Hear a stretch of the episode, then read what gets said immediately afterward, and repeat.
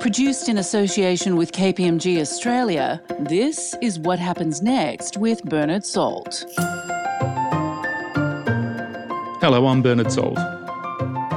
On this edition of the program, we look at how governments and teachers are committing to education innovation in the wake of the coronavirus. We want to make sure that this pandemic does not take away education opportunities from the Australian people teachers are very, very committed to making sure that they can do the best for the students and the communities that they serve. And we check out how the pandemic could affect the UK's higher education sector. I think universities are going to absolutely do their very best to give students the kind of experience that they dreamed of when they were filling in their university applications. But with social distancing, with public health concerns, it may be that you can come in to campus for a socially distanced seminar, but you probably couldn't meet your friends in the coffee shop afterwards and talk about it. That's all coming up on the program when we discover what happens next. Well, as the world continues to come to terms with the lasting effects of the outbreak of COVID 19, here in Australia, one thing has become apparent with regard to reigniting the economy. And that's the importance of providing the chance for people to retrain or upskill so they're equipped to find work in those sectors that have employment opportunities. So, on skills, we need Australians better trained for the jobs businesses are looking to create. It's that simple. Aside from retraining those who are already in the workforce, there's also been focus on how high school students and their teachers are coping during the pandemic. To look more closely at this, I spoke to Yasodai Selvakumaran. I'm a high school humanities teacher and leader of professional practice at Rooty Hill High School, currently serving as the Department of Education Teacher Ambassador. I started by asking her how high school education has changed in response to the coronavirus. Well, I think the virtual classroom has been here in many ways already. But what COVID 19 has taught us is the importance of face to face connection and relationships are a core part of still having that virtual classroom. So, as a teacher, really looking at blended ways of working online and face to face has has been really key here. What the online experience and switching to remote so quickly actually highlighted was was some students were doing much better, you know, in terms of that online format. Um, sometimes we saw our more um, introverted or quieter students really thrive in an online setting in group forums like online chats. But you know, other students not preferring that way of learning. How has technology shrunk the globe and given students easier access to overseas learning? Oh, I think this has been one of the most exciting things um, in the time that I've been a teacher. So I'm coming up to about 10 years as a teacher. And the technology has been able to give students access to experts around the world, academic research in a secondary context. One of our key roles is, especially as a humanities teacher, is to teach students how to break down that content and to seek and access credible sources in their writing and in their work. Um, there's global collaboration happening between educators as well. That means that we can have virtual excursions, virtual site studies, uh, just in terms of what technology lets us do. What approach do you take towards developing soft skills in your students? This is not necessarily English language or physics or maths or whatever, but it's the skills of resilience, of being unfazed by change, being able to overcome a problem and find a solution. Absolutely. I've just been really, really thrilled actually that a piece I wrote for the Department of Education on cultivating critical and creative thinking has been published. And it represents uh, not only my work in the classroom, but the work of Rooty Hill High School, who have been recognised as a leader nationally and also internationally for their work in promoting the capabilities. Our school's been fortunate to work with Dr. Bill Lucas from the University of Winchester in the United Kingdom. And one of the traits of creativity is tolerating uncertainty. And if we think of everything that has been happening this year in terms of, you know, from bushfires to pandemic, um, and now looking at, you know, the, the news and students being able to break down what is biased information, different perspectives as they're, as they're watching the news, is being able to link it to these core capabilities.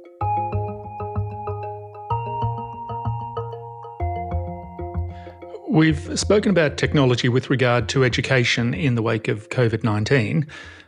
What other opportunities for education have come to light because of the pandemic? I think um, with COVID 19 and just in general, I think sometimes what people outside of education don't see is the collaboration that happens in teaching teachers are very, very committed to making sure that they can do the best for the students and the communities that they serve. So, in terms of what's happened even with COVID 19, is that there has been so much professional learning that teachers are organising by teachers to be able to connect, to network, to share what we're doing.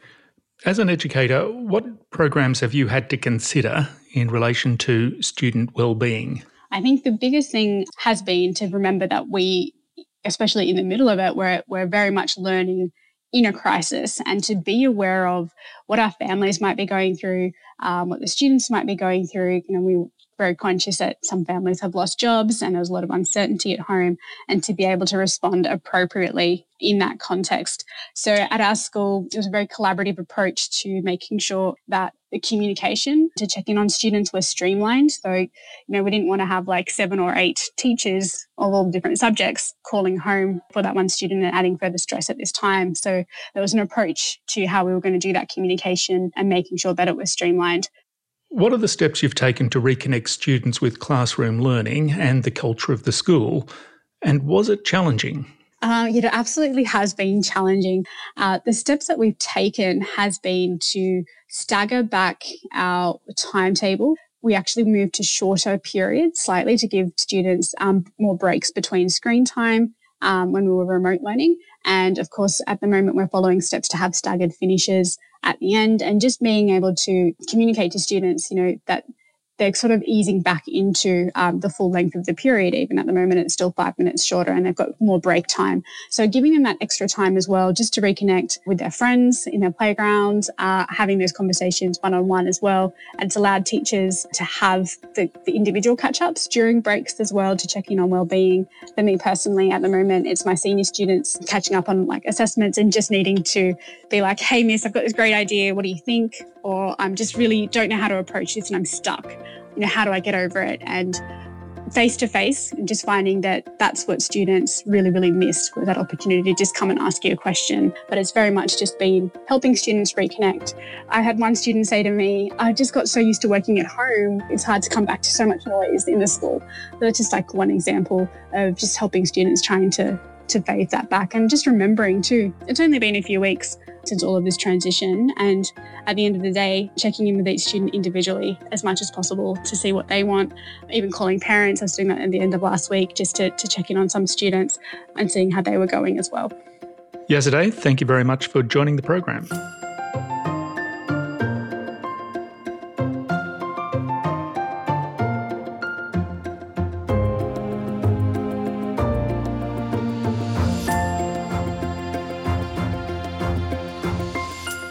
There's no doubt that tertiary education is another area that's been disrupted by COVID 19. There are some experts who say this is an opportunity for universities to pivot, to do things differently, and step forward into the future. For some analysis into the future of the tertiary education sector, I spoke to Stephen Parker, KPMG Australia's education sector leader, and Debbie McVitty, former Chief of Staff at Universities UK and editor of UK education policy platform Wonkhe. Federal Education Minister Dan Tehan announced that fees for short courses would be lowered so that people can reskill during this time. Today, we're announcing that we're slashing the prices of degrees and diplomas in short courses to enable people, rather than binging on Netflix, to be able to binge on studying. Stephen, I might start with you. Will that approach work? I think they will be attractive in terms of cost, and they'll allow people to put their toe in the water for a certificate rather than taking the plunge for a whole degree. And that seems more realistic in these uncertain times. There's good evidence of uh, anecdotal evidence of, of uptake. So I think this seems a sensible measure to me. Debbie, from your perspective in the UK, will the post COVID environment result in universities struggling with debt averse students and lower funding from governments? So, on the government funding side, of course, in our system, the funding follows the student. There's really very little that the government does in terms of funding for teaching. It all comes through student fees, and students access the loan and then and then repay that um, based on their income once they graduate. So, the effect of that is that government has actually very few levers to influence the flow of money in the system. Um, it's all really in the hands of students. So everyone's watching nervously to see what students do, and, and we won't really know until September. There's absolutely been concern about potential fee cuts. There was an influential independent report last year that said fees were too high in the UK this idea where the funding follows student choice was basically creating a situation where too many courses in area were, were proliferating in areas that were seen as low value if less necessary to the economy. So, you know, it's not inconceivable that we could see reductions in government funding. And certainly the government has said that they're not going to make up any funding shortfall if students don't don't show up in September. That's their current position. So we could actually see quite a few institutions getting into trouble if those students don't show up. Are you suggesting that campus life as we know it, or as I remember it, is going to disappear from the landscape in the UK and possibly in Australia as well?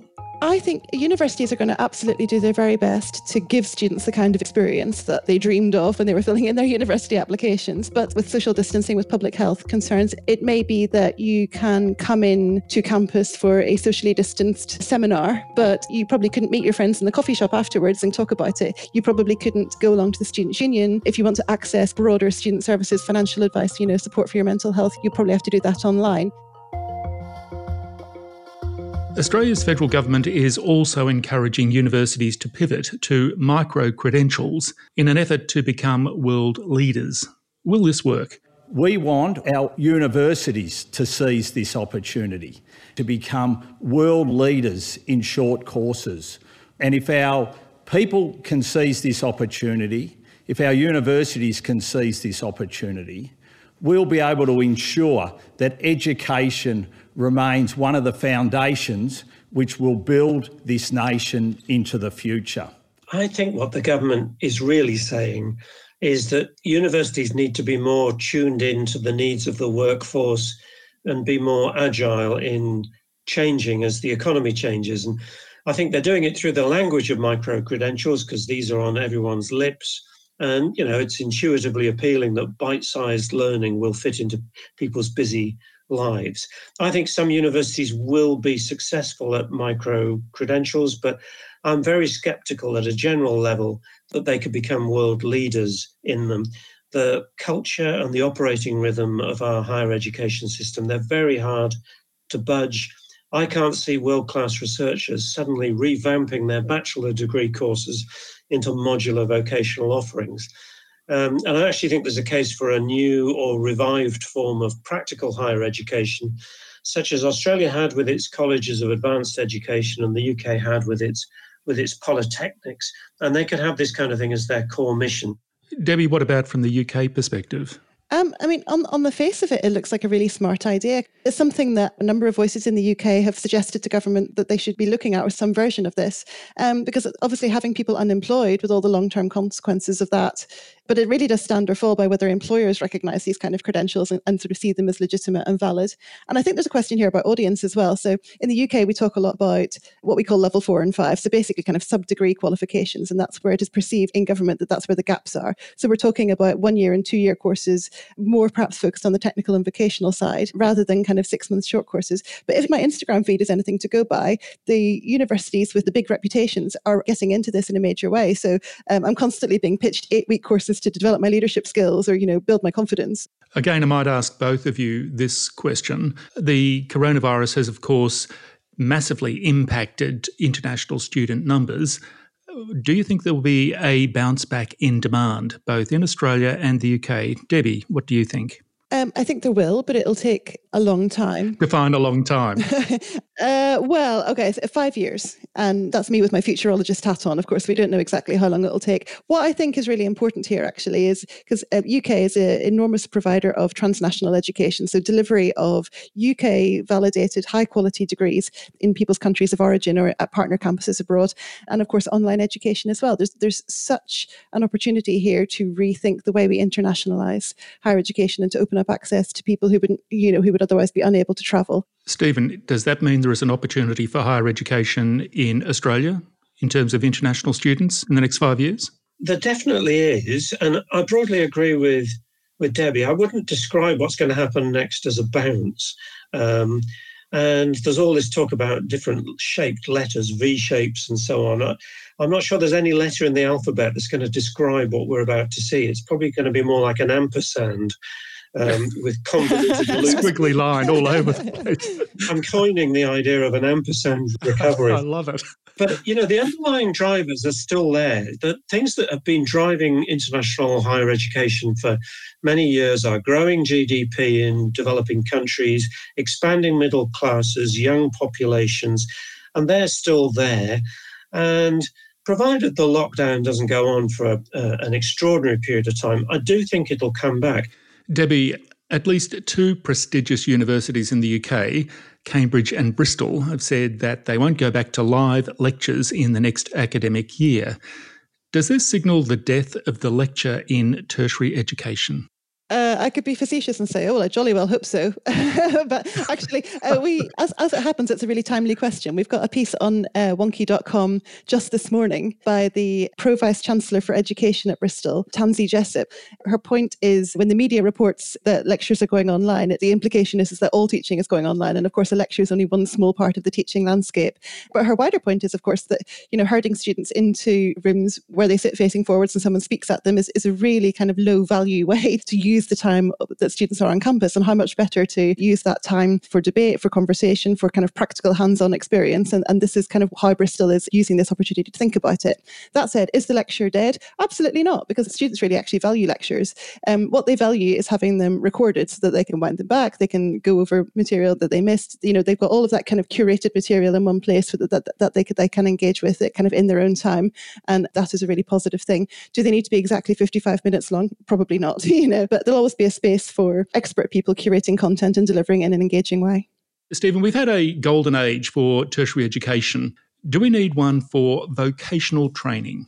So there's a case for a golden age for vocational training. Whether we're actually going to get one, I'm not so sure. The focus is definitely shifting in that direction in Australia and as you all know, Bernard, the Prime Minister's been talking about packages to boost skills training and so on. So there's some political tailwind behind it. Whether it's going to be a golden age for vocational training, I'm not so sure. The policy settings that we've had in the past around contestability and marketisation have not really worked. We may actually be uh, looking at a future where the golden age of universities is past, but it's not replaced by a golden age of vocational training. I think the world is taking a practical turn. All this thinking about the fourth industrial revolution, what's going to be needed in the future, a mix of practical and soft skills and critical thinking. You know, the, the settings are all there for a different kind of tertiary education. Whether the providers are there to deliver it, I think that that's the real challenge.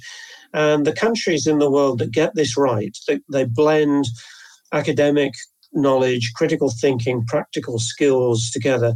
Those countries that get this right are, I think, the ones that will move ahead um, in Industry 4.0. Debbie, on that issue of soft skills that Stephen just raised, do you see that as a trend, as an issue in UK universities? Do kids over there, students over there, learn and develop soft skills to take them through life?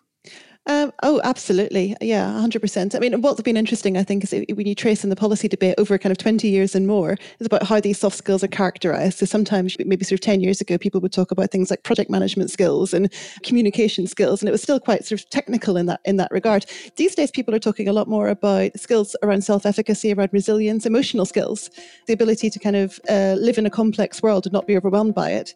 And one of the things that I think is very interesting is whether these things are, uh, I guess, latent in higher education curricula or whether they need to be added. You could say the same for things like skills for sustainability, skills for intercultural competence, skills for being a global citizen. These are all, I think, really important and, and in some ways kind of have more longevity than the kind of specifics of the content of courses. But I think we sometimes underestimate how much these skills are already there um, in academic curricula need to be brought out rather than kind of needing to be bolted on and kind of hung off the curriculum like a Christmas tree. Well, there's certainly no doubt we need soft skills, we need technical skills skills, we need agility, in addition to the intellectual skills that come with university. All of that will unfold in the future, no doubt. And on that note, Debbie and Stephen, thanks for helping us discover what happens next.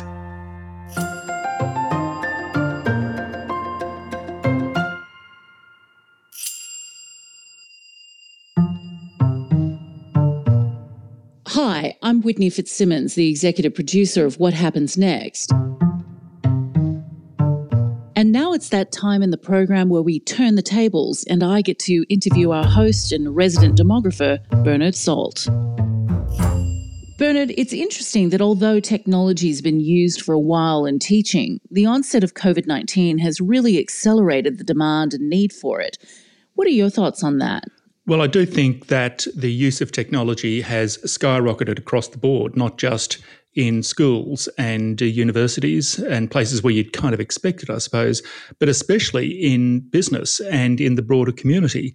We're all used to or have become familiar with the use of programs like Zoom, for example. This is technology that has surely uh, accelerated its use uh, over the last three months or so. But it's not so much just the technology, but it's becoming used to learning and adapting to and not being phased by uh, the learning of new technology. That that is what I think we're taking out of this. The other aspect to technology is that it can bridge the tyranny of distance. Yasodai mentioned that her students have been able to have access to educators overseas for special projects because of technology. It's pretty amazing, isn't it? Absolutely. And in fact, it's almost a paradox in the sense that it's taken a, a, global pandemic where we're all closed down and we all retreat to their homes. And you could say, well, that's making us more insular, more isolated. And in one respect, that is the case. But through the use of technology, it's actually made us far more global. In fact, I've been contacted by students working on projects, uh, and even in the production of this uh, of this podcast series, we have interviewed a futurist from Vienna. Uh, which that opportunity and that thinking, that that globalness in our perspective, would not as easily come to the fore had we not been put in that situation. Well, that's right, Bernard. I mean, we've had that opportunity during the podcast to speak to thought leaders across the world and get their expertise and insights into the subjects that we've been covering. I mean, on this episode, we spoke to Debbie McVitty. Previously, as you mentioned, we spoke to Matthias Horx. It's it's been quite an interesting exercise. And Debbie, in fact, had a really interesting point. She said that she kind of hoped the live lecture would be no longer. What, what do you think about that, Bernard? I'd be very disappointed if we lost an element of university life, the campus, for example. It's in mo- the modern world, it's very easy to curate your friendship group. You can live in a bubble of just people who agree with you. When you have to go to a campus and mix with broader people, you're put in a an, in a more real life situation. So so to retreat to a home and to just view specific lectures and to not be exposed to the breadth of ideas and thinking and personalities, some maddening, some wonderful. Uh, that is that is a microcosm of life, and to be to be removed from that entirely, and to then at the end of your degree be thrust into real life. I think might be an issue. But you did ask Debbie if university life will cease to exist as we had known it in the past. So, what do you think the new reality could possibly look like for university campuses and students in tertiary education? Well, the new reality, I think, is already here. It's just been hastened by COVID 19 that for many years the the number of times that university students actually need to be on campus has diminished significantly. I think I'm I'm quite concerned about that. I think that you actually learn outside the classroom, outside the lecture theatre. But I think we've been moving in that direction for some time, and I get it that for many people this works. They're busy, they're working remotely, this is the only way they can manage it. But in some ways, I think it, it, it'd be ideal to have the best of both worlds, to be able to communicate through technology and to make that fit in with your work and your lifestyle and your aspirations but also, I think there is something to be had by mixing with people that you do not choose in life, because that is real life when you think about it. All right, well, that's all for the program. But before we go, check out the show notes where you can find those stories Yasodai and Debbie mentioned during their interviews. Thank you, Bernard. Thank you, Whitney. And thank you for listening to What Happens Next.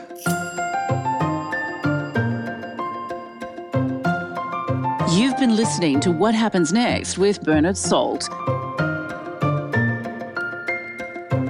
produced in association with KPMG Australia. If you enjoyed this episode, you can subscribe to the show through Apple Podcasts, Spotify, or wherever you find your podcasts.